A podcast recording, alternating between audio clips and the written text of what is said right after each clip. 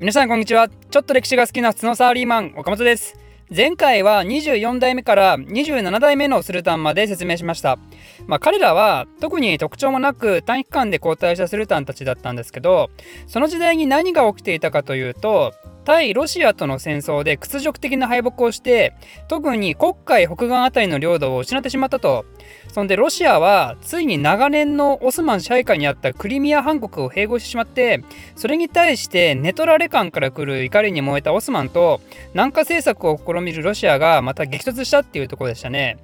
でも結局オスマンはこの戦いも苦戦が続いてその前奏の最中27代目スルタンのアブドゥルハミト1世は病死してその後は甥のセリム3世が28代目スルタンに即位します。セリム3世はこのロシアとの戦いに結局勝つことはできずにこれまた領土割譲を約束した屈辱的な条約を結ぶことになったんですけどセリム3世はその敗北を受けた後このままじゃいかんざきって立ち上がったスルタンだったんですよ。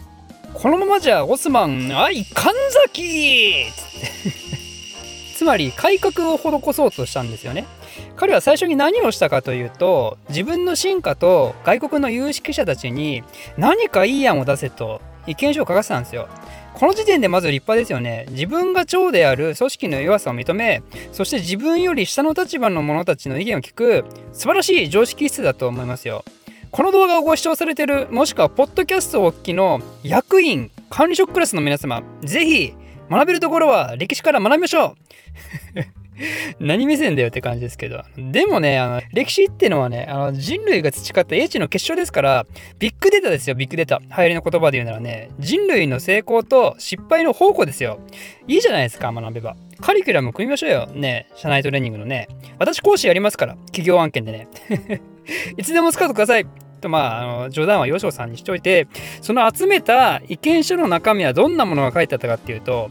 まあやっぱり過去の栄光にすがるようなねスレイマン一世の時代のようにしたいですねっていう意見もあったりでも中にはロシアにボコられまくってんだから伝統なんかクソくらいでロシアの真似すりゃいいじゃんっていう意見とかスルタンの特権的な部分の批判とか後の近代化政策に関わってくるような内容もすでにこの時点で挙げられてたんですよね。でこういういろいろ上がってきた意見をまとめてそして実践をしていくためにセリム3世は今度10人ぐらいのタスクチームを結成させて今までの実務のトップだった大宰相や政府高官たちとは別の枠組みで活動させたんですよ。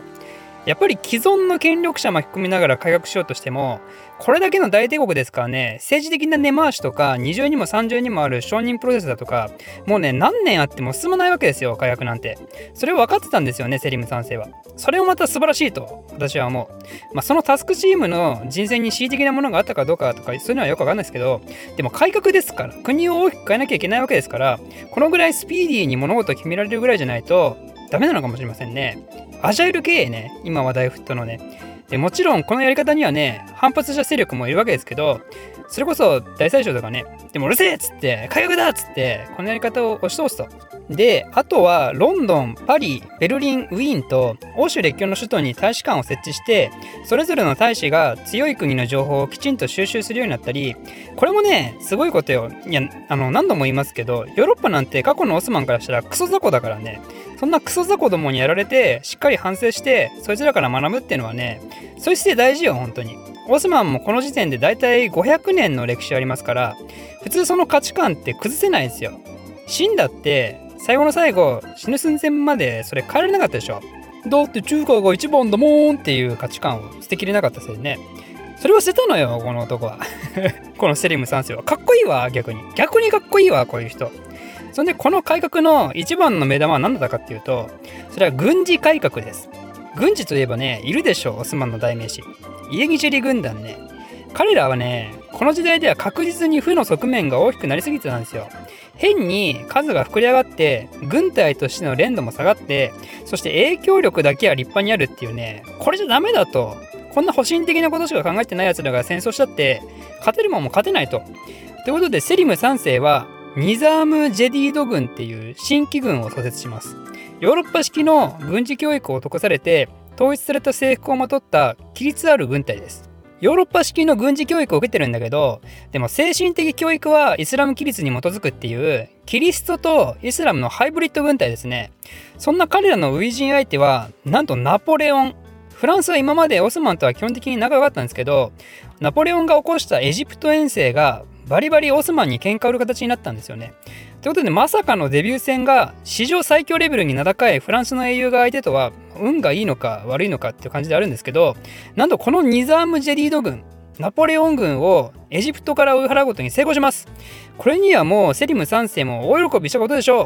う。しかしですねそんな順調にいっていたと思われてたセリム3世の火薬もついに終わりを迎えてしまうことになります。理由はいくつかあるんですけどまずはやっぱりこの火薬ってちょっと急進的すぎたんで特にニザーム・ジェディード軍なんてイエニチェリ軍団とバリバリ敵対するわけですよ。そういうことなんでセリム3世に対して反抗的な人も多くいてセリム3世の支持低下が免れない状態になってしまったんで結局反革命派のメンバーも政治の中心に入れて懐柔しなきゃいなくなったっていう点が一つ。そんでもう一つの理由としてはイギリス事件って呼ばれるもんでナポレオン率いるフランスがアウステルリッツの戦い別名三帝海戦っていう超かっこいい名前の戦いでオーストリアとロシア連合軍に勝つんですよね。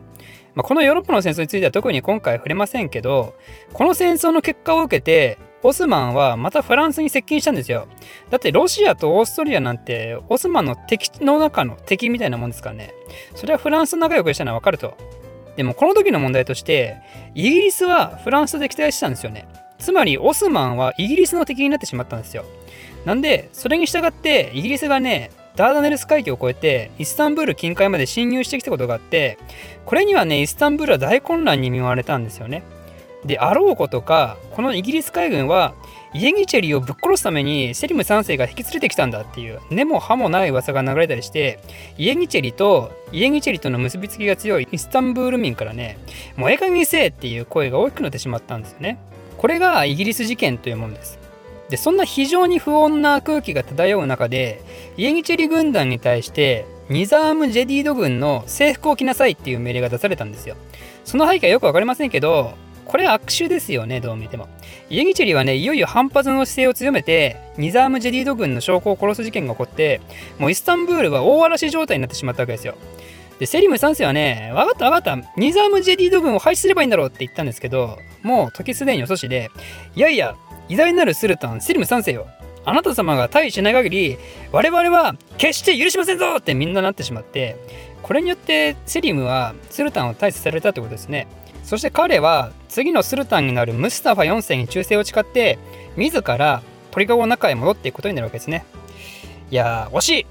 実に惜しかった。ステリム3世ね。でもね、何度も言う通り、彼は立派だったと思いますよ。イスラムの伝統を重視しつつ、でも既存の枠組みにとらわれない方法で、国の改革を行おうとした立派な君主ですよ。本当にね。セリム3世ってね、多分高校生開始では習わないような人物だと私は思うんですけど、でもね、私は推したい。このスルタンの力が失われてた時代に、異彩を放っていた人物であると、私は推したいわけでありますよ。まあ、ついでなんで、セリム3世のプチエピソードを少し紹介すると、セリム3世のスルタン即位って1789年なんですよ。1789年って言えば何が起きた年か分かりますか？そうですよね。分かりますよね。フランス革命ですよ。フランス革命。彼はフランス革命が起きた時代のスルタンで、つまりその時のフランス王はルイ16世でしょ。で、フランスとオスマンは基本的に仲がいいので、この2人はね、文通し合ってたんですよ。西洋の優れた王から国政とは何かを学ぶためだったんですよね。そしてセリム3世はルイ16世のことを死と仰いでたんですよ。あのルイ16世をね、死と仰いでたんですよ。ルイ16世ね。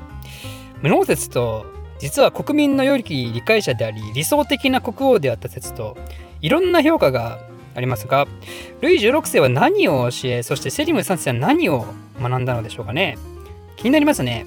両方とも結果としてクーデター的な感じでその時世を終えたわけですけどこれもまさに師匠と弟子の運命のいたずらということですね。